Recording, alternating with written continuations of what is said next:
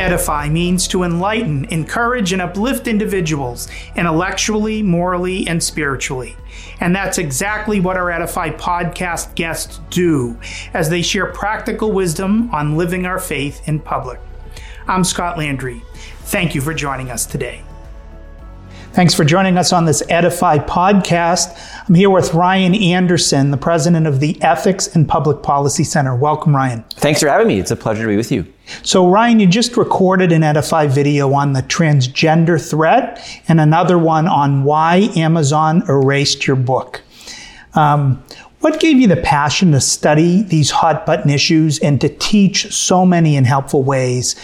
Uh, what's really at stake and how to explain or articulate these issues to the world? Sure. So, you know, there's a um, there's an episode of The Simpsons where it's either Homer or Bart where they say, you know, the sweetest two words in the English language are default, and uh, to a certain extent, that's how this this this happened. Um, you know, I never set out to you know write four books you know on marriage marriage and religious liberty religious liberty and discrimination transgender issues partly because you know when i was in college none of those things were you know all that um, uh, uh, live as issues with the exception of the marriage debate. Um, and so i think the way that i got into this was i went to a very liberal k through 12 quaker school in baltimore and then i went to college at princeton. And so all of my friends growing up um, from the time I was like seven or eight years old until the time I was like 22, were more or less secular progressives. Um, and during my time at Princeton, President Bush issued his executive order on stem cell research, you know, banning uh, federal funding of embryo destructive research. Then a month later, the attacks of September 11th happened. And then two years later, the Massachusetts State Supreme Court redefined marriage, which is the first time that ever happened in our country. Uh, and I had all sorts of friends who obviously took very different positions than I did. Um, and I just discovered that, you know, I had an ability to explain these things uh, and that they needed to be explained, right? It was actually like vitally important to be able to talk about whether it was the dignity of unborn human life, whether it was the justice of war and peace, whether it was the nature of marriage and the family in ways that could be accessible and um, persuasive to people who didn't share all of my underlying philosophical and theological um, convictions and then, like I said, default um, from there, it's just been one thing after another um, in different um, settings, different ways. You know, I ended up working for Father Neuhaus for two years at First Things. I got a PhD at Notre Dame in political philosophy. And then I was at the Heritage Foundation for nine years, and now I'm the president of the Ethics and Public Policy Center, where you know what we're trying to do on all of this is ex- defend the truth in ways that are accessible to people who don't already agree with us about the truth. Right? This isn't just going to be red meat for the already converted. It's you know trying to get people who aren't with us to be with us. So, those who have followed public policy are, are, clearly aware of the Ethics and Public Policy Center, but we have new people watching Edify videos and listening to this podcast uh, who haven't yet been on your website. So, yeah. what is the EPPC all about? What is your what is your main purpose? Uh, do you focus on a few issues, or do you uh, essentially cover everything that's in public discussion?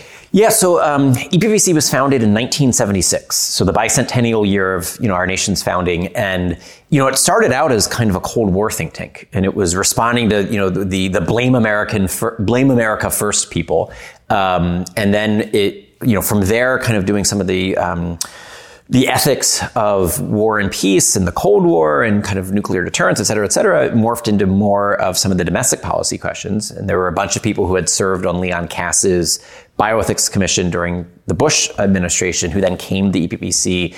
Um, and now, because you know it's not so much the war and peace questions, it's not so much um, embryo destructive research. Now that we have a lot of scholars working on family policy, the definition of the family, but also what sorts of government policies would promote family formation, um, questions about big tech, questions about gender ideology, questions about the courts. Um, the past presidents, um, Ed Whelan, who I think many of our uh, listeners and viewers would know, he's a former Scalia clerk. He's been writing about the Supreme Court for all 17 years that he was president. And then before Ed was George Weigel, uh, and most people know George as John Paul II's biographer. They're both now senior fellows at EPPC, right? So they did their kind of tour of duty as the president. Um, and now, you know, in l- later years of their uh, um, scholarly life, they want to be just go back to being pure scholars. Um, and there are a variety of other people. Mary Hasson, who I think probably uh, our listeners would know, is doing wonderful work on some of the gender identity questions. Roger Severino, who for four years was the director of civil rights in the um, Trump White House, the Department of HHS. He was undoing all of the bad stuff that the Obama people had done. He's now a senior fellow running our kind of like HHS watchdog project. Uh, we hired Clare Morell, who was Bill Barr's assistant at DOJ. She's doing our big tech stuff. Um, Henry Olsen, who I think got to Trumpism before Trump did, you know, understanding that we needed a working class, pro family uh, conservatism. He's one of our senior fellows. So, so it's a variety of people. Um, the DNA of EPPC is that we are a Judeo Christian uh, research institution dedicated to the renewal of America. And, and the idea here is that, like, America at her best is when she's in keeping with the Judeo Christian tradition. And when she departs from it, that's where we see some of the social, cultural, political, legal problems. Uh, and so America and the Judeo Christian tradition have something to say to each other. Uh, and our scholars are trying to elucidate that um, and ultimately promote laws and policies that will protect human dignity and promote human flourishing. Our mission at Catholic Vote is to inspire people to live the truths of the Catholic faith in their public life. One of the reasons why Catholics don't always do that is because there can be consequences when you speak the truth. Um, in recent memory, there might not be another Catholic in the United States who has taken on more hot button issues than you have. Most uh, folks uh, listening to this podcast now have not had a book erased from Amazon or by Amazon. What lessons have you picked up uh, teaching on these hot button issues that a Catholic who might be reluctant to uh, step out there and pass on what they hear in your Edify video or read in your book or any of the other content we have on Edify? What, what advice can you share for all of us in terms of how to take the criticism that might inevitably come and then how to respond to it? Sure. I mean, I mean, it's a, it's an essential question. Um, I mean, I think one thing is to realize it's not about you right? If you're trying to do any of this work and it's really about, you know, building your brand or puffing up your ego or showing how smart you are, it's not going to go anywhere. Um, that, you know, anyone who's trying to do work in this space, it needs to be about persuasion. It needs to be about taking people from where they are and moving them to the next step closer to the fullness of the truth. Um, meeting people where they are with arguments uh, that are accessible to them. Um, I also think you can't go it alone.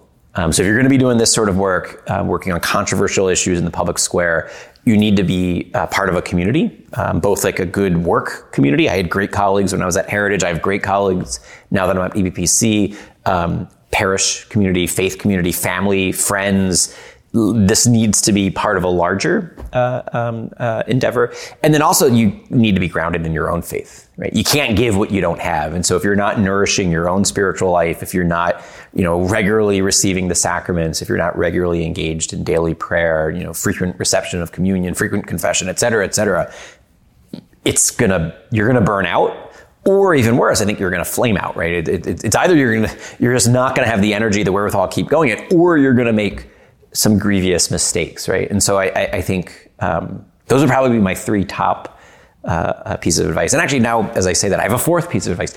You got to do your homework. Um, you know, I've seen some people who wanted to be doing good work in this area, um, and it was clear they didn't know what they were talking about, and they ended up doing more harm than good.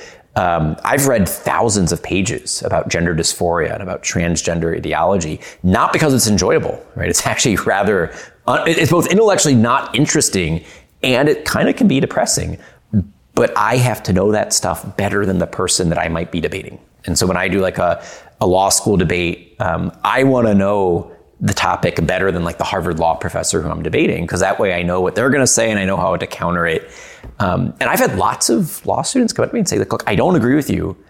I don't know why you're wrong, but I know you're wrong, right? And, and little by little, we're pricking on consciences, and then it gives reassurance to the other students that you know actually what they believe is true. And sometimes people just need that affirmation that what they know in their gut connects with their head. Where's the best place for Edify listeners to find out more and read more of your articles? Sure. Uh, just go to the EPPC website. It's an easy website to remember. It's eppc.org. He's Ryan Anderson, president of the Ethics and Public Policy Center. Thanks for helping us, Ryan, edify Catholics so that together we can edify America. Thank you. We hope you enjoyed this Edify podcast episode. One great way for you to help us reach more people is to give us a five star review on Apple Podcasts, Spotify, or wherever you find your favorite podcasts. Thank you.